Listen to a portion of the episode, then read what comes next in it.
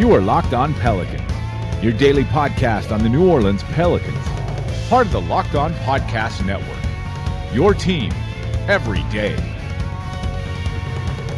Welcome to another edition of Locked On Pelicans, the daily podcast covering your favorite team, the New Orleans Pelicans, in NBA as a whole, part of the Locked On Podcast Network, your team every day, available on iTunes, Apple Podcasts, Google Podcasts, Stitcher, Spotify, literally wherever you get your podcast from. I'm your host, Pelicans Insider, credential member of the media and editor over at LockedOnPelicans.com, Jake Madison at NOLA Jake on Twitter. Here with y'all on this Monday, kicking off maybe not a full week's worth of podcast, but we're going to get you through Thursday, that is for sure. There's a big game coming up Wednesday. Not sure if you're aware. It's a joke. You definitely know Anthony Davis making his return to the Smoothie King Center. We'll get to that a little bit later in the week, starting tomorrow, because we've got to recap a weekend's worth of action for your New Orleans Pelicans. Bad weekend's worth of action with two pretty rough losses to the Utah Jazz, the Los Angeles Clippers. We'll recap those for you here in today's episode. In the third segment, I'm going to give you an update on Zion Williamson, his status with the team. When might we see him? We've got a bit of an update there, as well as something going on around the league. News breaking now that they're really looking at tweaking the schedule, shortening the season, adding another tournament. I'll give you an update on that as well, and if that's a good thing for the New Orleans Pelicans. So let's dive into it all in today's edition of Locked On Pelicans. So, Saturday night, the Pelicans traveled to Utah, taking on the Jazz in a game that got away from them early on. The final score is not nearly as close as this one ended up being. It was a 128 120 loss for the Pelicans, the time dropping the record to 6 and 10 on the season. They were down by as many as 20 in this one. Utah put up 44 in the first quarter to the Pelicans 31, continued that by putting up 30 to the Pelicans 23 in the second quarter quarter, putting them down by a significant amount by 20 at halftime. It was 74 to 54. And at that point, they were basically just done. They did start to mount a bit of a comeback in the third quarter, really getting going behind Brandon Ingram, who was quiet in the first half in this game, lit it up in the second half. But again, you have to expend all that energy and effort just to try and come back, and it doesn't work. Alvin Gentry used one of his favorite catchphrases with this that was a perfect storm of things going on. And if you watch the game, you really felt that way. So by the numbers, some things look good. Brandon Ingram finished the night with 33 points, 5 assists, 4 rebounds. He was was 4 of 7 from deep, 12 of 24 from the field. But of those 33, 25 came in the second half. Maybe some more balanced scoring from him getting going a little bit earlier. And he's still coming back and getting into a rhythm after being out for a number of games. Might have helped this team a little bit. They just kind of fell behind the eight ball way too early. Jrue Holiday in this one, 28 points on the night. He was also 12 of 24, 3 for 9 for deep, 5 rebounds, 4 assists, at times being that aggressive Jrue Holiday that we want to see. I wonder if he's starting to rely a little bit too much on that three point shot and you'd like him driving, but you can't really complain with the points and the stats that he put up in this one. He also chipped in four steals and overall was pretty good. JJ Redick had it going 20 points, seven rebounds, four assists. He hit four threes in this one and got to the line a lot, getting fouled on that three point shot. Eight of nine from the charity stripe. He was pretty good. Jaxson Hayes in a starting role, luckily not going up against Rudy Gobert. That makes you feel the Pelicans really dropped one with Rudy Gobert being out for them, um, who was going to give uh, Jaxson Hayes a whole ton of trouble. Jaxson Hayes, 13 points, 5 of 9, just 5 rebounds. He is struggling in that department with some of the positioning. Um, defense at times is looking a little bit better. He's giving you a bit of rim protection, but you can see he's still not a plus defender. Kenrich Williams, 2 points on the night, 6 rebounds for him, just 1 assist. Off the bench, you had Lonzo Ball with 13 points. That's a topic we'll probably need to hit on this week at some point. Does he stay? Stay on the bench or go back into the starting lineup feel kind of strongly about this in one way. Uh, 13 points for Lonzo Ball. He was letting it fly from deep, uh, three of seven from the three point range. Uh, Nicolo Melli, six points on the night, E'Twaun Moore three. Frank Jackson, an awful showing out there in uh, basically his home state. 0 for 6, no, uh, just two points on the night, getting both those at the free throw line. New Orleans shot f- under 42% in this one, though they shot well from deep. It was the defense that doomed them. So the numbers there, points wise, look good. You put up 120, not horrible. The issue was everything else in slowing down other guys, and the Pelicans just weren't able to get it done. There's a couple themes between this game and the Clipper game, and you're going to hear me echo some of the same things. The bench got lit up a little bit, and the defense overall was pretty garbage. Uh, Bojan Bogdanovic, 28 points on the night. He's been a great pickup for Utah. Five assists as my cat tries to jump on a ledge and completely misses. That's a new cat, by the way, um, knocking my girlfriend's bracelet that I just got her off of the thing. Uh, five assists for him, five rebounds on the night, three of seven from deep, bombing away. was 10 of 17 overall. Tony Bradley in place of Rudy Gobert, 14 points, nine rebounds. He had a better game than Jaxson Hayes. That probably shouldn't be the case. Seven of eight from the field. Donovan Mitchell got going. He put up 37 points, seven rebounds, five assists, 12 of 26 from the field. So not the most efficient night, but not bad. Six of 13 from deep. Those are basically the starters who did the damage. Mike Conley still not shooting well this season. 11 points on the night for him. You had Emmanuel Mudiay putting up 10 off the bench, six uh, six rebounds for him as well. And then Jeff Green got it going. The immortal Jeff Green, 15 points off the bench as well, and it basically just doomed the Pelicans. Yes, they started a comeback, but it was a little too late. And they just weren't able to play their style of ball at all. Even when they got stops, they weren't able to kind of create that easy offense that they want. Now, Utah's a very well coached and a very good defensive team, so I'm not necessarily expecting that against them, but just six points in the fast break. Utah turned it over 18 times, turned into 18 points for New Orleans, but you've got to take better advantage of that and the Pelicans were not able to do it. Basically, they just let anyone go by them if they wanted. They gave up a bunch of open threes. Um, long rotations really hurt this team, and that happens when someone gets by you initially, and all of a sudden someone needs to rotate over, and then they pass it out, and so to the open man. Then someone goes to cover them, so they pass it, and so on and so on until someone takes an open shot. And that's what we've seen happen all season long to New Orleans. The defense had looked better a little bit in that homestand uh, when they won three straight at home, but overall they really regressed in this game. Again, guys like Tony Bradley should not be beating you. I can understand Donovan Mitchell, but Emmanuel Mudiay is not particularly good, though he's having a better season than maybe ever before. 10 points for him. Jeff Green, really? 15 off the bench? It's basically unacceptable. And the coaching staff needs to drill this in a little bit more. You can say it's on the players for not executing, but when you watch it and see the same mistakes over and over and over again, that's on everyone. The coaches, too. They've changed the scheme that hasn't paid the dividends that they want, though we've seen some improvement. But this was a pretty bad game on the defensive side. Make no mistake about it. Disappointing to see the Pelicans dropped a game that could have been winnable with the recent run that they've been on without Rudy Gobert. They were unable to fall in 128 120 to the Utah Jazz.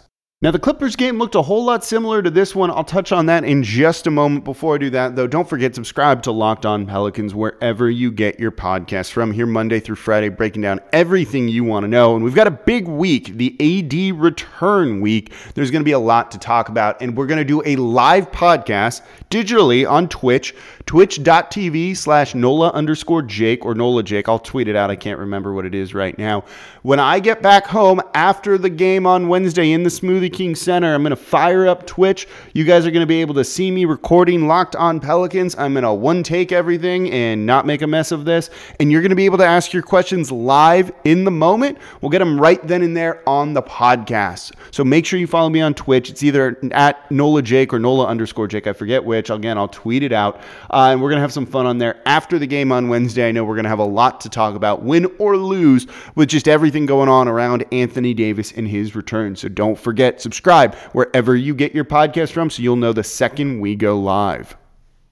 Things didn't get any easier for New Orleans as they traveled to Los Angeles on the second night of a back to back to take on the Clippers 134 109, where they just got blown out. Tired legs, bad defense, missed shots. It wasn't much better than what we saw the night before, and the Pelicans dropped to 0 2 on this little mini back to back road trip after taking on Phoenix and winning that game. This was about as ugly as it's going to be. New Orleans had a def- defensive rating of 131. Their already bad defense was in like w- uh, right around 120. You jumped up 14 points per 100 possessions. That is pitiful. That is unacceptable in any frame.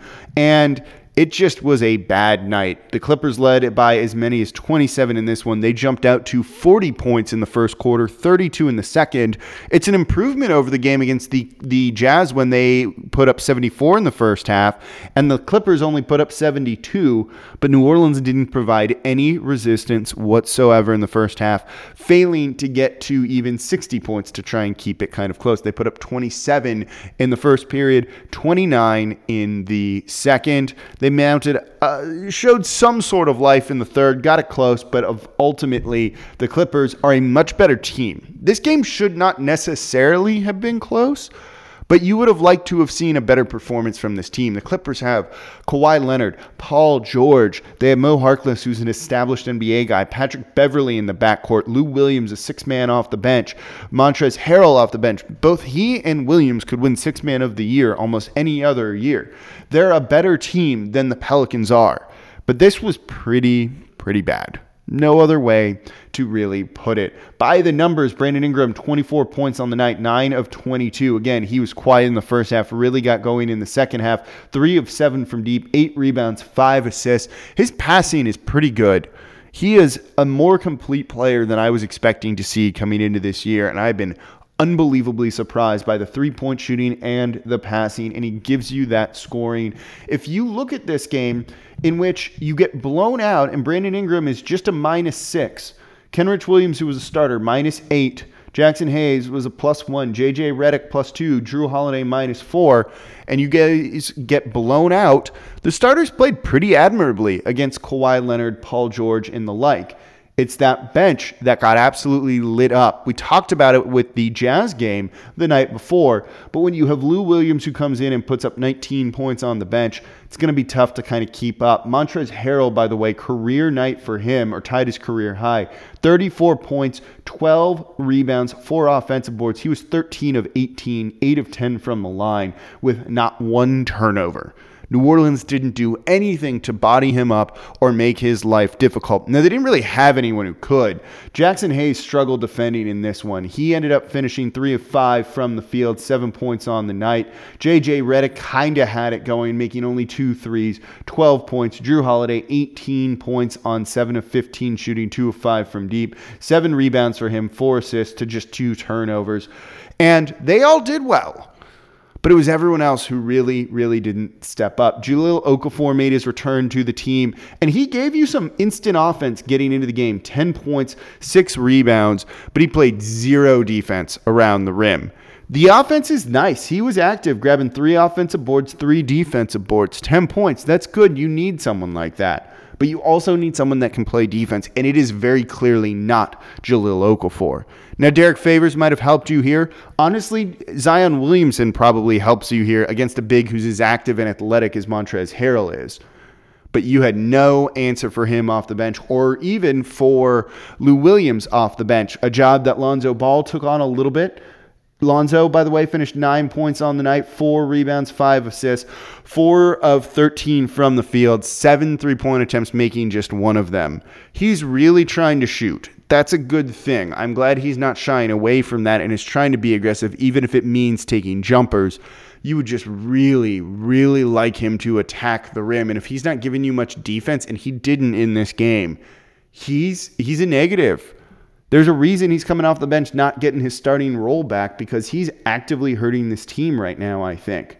E'Twaun Moore did have it going off the bench for the Pelicans. 17 points on the night, 7 of 12, 3 of 6 from deep. As much as we really don't want to see him getting minutes and maybe want to see other guys getting minutes like Nickeil Alexander Walker, who played under four minutes in this game, um, he's been playing well this year. I almost want to whisper that because it's not a popular thing, and I don't think any of us see him as part of the future, and we all probably want him traded. But he's not been doing poorly whatsoever. Also off the bench, Nicolo Melli, five points, three rebounds, just two of six from the field. Frank Jackson struggling on this road trip, one of six from the field, one of two from deep, three points on the night yeah, I, I, mean, there's not a whole lot to say in this one. Kawhi Leonard, 26 points, six uh, assists, four rebounds. Paul George, 18 points, uh, just five boards for him. New Orleans did a good job of containing those guys. Again, the starters did a pretty good job in this game. Were they worse than the Clippers starters? Yeah, but what are you supposed to do? You know, the, their starters are better. You didn't turn the ball over a ton in this game. You got some fast break points when you did get stops, but it's the lack of getting stops that really hurt this team. Just this team was disengaged in this one when it came to defense. Again, long rotations that really hurt this team. They hurt any team, but they particularly hurt the Pelicans, who just don't seem to know where they're supposed to be, which is a coaching thing, not a player's thing. And it leads to open shots. It leads to a lack of resistance and just not contesting nearly enough. You can body guys up if you, you know, if you can get to the right spot on time and at least make their life difficult. And you're not seeing that from the Pelicans. We don't need to read too much into this one. It was just a really, really bad game.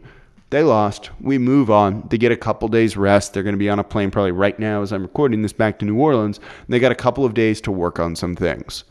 Hopefully that gets them right because there is a big game coming up on Wednesday. So, coming up on the show here, touching on Zion, what we know, what David Griffin told us about his return, and then a couple of notes around some changes coming potentially in the league into the schedule. Before that, today's show brought to you by Audible. Audible has the world's largest selection of audiobooks and audio entertainment. Start listening with a 30-day Audible trial. Choose one audiobook and two Audible originals absolutely free. Visit audible.com slash locked on NBA. And if you're listening on the go and you can't visit Audible right now, you can find this and all other offers from Locked On sponsors at lockedonpodcast.com slash offers. Zion Williamson update something I know you all want to hear, and it's partially good news. And this comes from David Griffin, who made an appearance on ESPN Radio New Orleans 100.3 FM, The Sports Hangover, with my good friend Gus Kattengell as the host. And he was on there saying Zion Williamson is getting better every single day. He's progressing exactly as we had hoped he would. And that sounds good to me. It sounds like he is just progressing. We've kind of seen him at practice. Not sure exactly what he's doing, but they're saying on that six to eight week timeline that they're looking on the latter end of it and they're going to be overly cautious, which means it might not be eight weeks to the day, David Griffin says, but somewhere in that general ballpark. But I wouldn't be shocked if it goes a little bit longer, given the season the Pelicans are having. There's no need to rush your franchise guy back. He's not going to sit out the year, as far as we have any reason to believe. We expect to see him out on the court. And David Griffin says he's getting better every single day.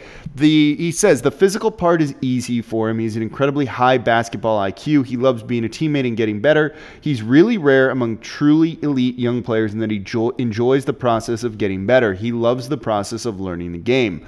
That's the big thing. They need to catch him up mentally to everything that's going on in terms of scheme, in terms of what they're running.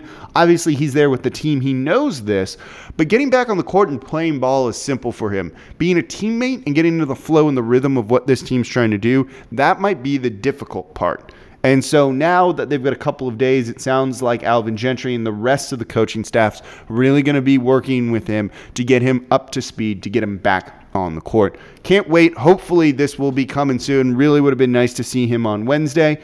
It is what it is. Just don't take any chances. Play it cautious with Zion Williamson. This is the future of New Orleans basketball. Want to make sure he's 100% when he steps back out on the court. Finally, and you should check this out over at ESPN.com. We talked about how ratings have been down for the NBA, and I asked you all why you weren't paying attention to things. And a lot of people said it's just too many games that mean nothing. Well, it sounds like the NBA is taking this very seriously. And according to Woj and Zach Lowe of ESPN.com, they are in talks to really redo the schedule and how the season goes. Cutting games, dropping it down to what, 75, something like that, 77 games, 72 games, somewhere in that mid 70 range, and eliminating some of those games that, you know what, are, are meaningless at times but more than that, they also want to add an in season tournament like they do with certain cups, league cups, the FA Cup over in European soccer, the Italian Cup, the Spanish Cup. They kind of have these in season tournaments that also give you a piece of silverware and hardware to win. This is intriguing. It means that you can have multiple goals for the season. Is it to win the NBA championship if you're, say, the Los Angeles Lakers? Or if you're the Pelicans, to win the in season tournament knowing you're not a contender for the Larry O'Brien trophy? I kind of like this idea. It's something to build towards, it's something to get fans excited about. Now, how it's going to work and if these players are going to take this seriously is a big question. But you know what? There's going to be money on the line. They all love money. Everyone loves money. They're going to be motivated by that. And also, have you seen Jimmy Butler or heard the story about him in practice trying to stick it to his head coach and taking four other scrubs and beating the starters with him? These people are insanely competitive, some of the most in- competitive people on the face of the earth. They're probably going to want to win this tournament and beat other teams. I don't doubt that whatsoever. I think this could be a lot of fun. It could be a good thing for a young up and coming team to really target that and try and make some noise in that tournament and send a message and show their fans that they're capable of winning things. It would get people excited. It really would. I think this could be a whole lot of fun. They're also looking at maybe doing away with conferences or maybe reseeding the playoffs after a certain point in time. So after the first round, maybe you reseed the playoffs so that the top seeds, regardless of conference, are there and on the opposite sides of the bracket. So if the top two teams come from the West, they'll be the one and two seeds, assuming they advance. And maybe the top seed in the East is the third seed. I like this idea too. Just get the two best teams and no longer have it be, though it hasn't always been the case, that the Western Conference Finals is the de facto NBA Finals, as we've been saying for a long time. This adds some more meaning to what you're seeing out there. I think that's a lot of fun. It's I don't know if these changes are happening anytime soon. It sounds like maybe for the 2021-22 season, the 75th anniversary of the NBA. But you know what? They're at least looking at these very outside of the box methods to increase viewership, to make more money, which raises the salary cap, which everyone likes overall, it's a good thing. Even if it doesn't happen, or even if it ends up kind of backfiring and not working out for them, at least you try and don't kind of stay stagnant with everything. I like this. I think it's going to be a lot of fun. I'm going to be curious in following this story because you know what? If you can give New Orleans a piece of hardware, a piece of silverware, even if it is that in season tournament, I think small markets would be very happy with that on their way to building a contender. And maybe it has some implications with the playoffs, like they get in or something like that too. I think it could be a lot of fun, uh, and we're going to be very curious to see how this all goes. That's going to do it for this edition of Locked On Pelicans. Thank you all for listening. As always, I'm your host, Jake Madison at NOLA Jake on Twitter. Live show after the game Friday or Wednesday. Stay up a little late with me the day before Thanksgiving. You got nothing else to do. It's going to be a whole lot of fun. Thank you all for listening, and I'll be back with you all tomorrow.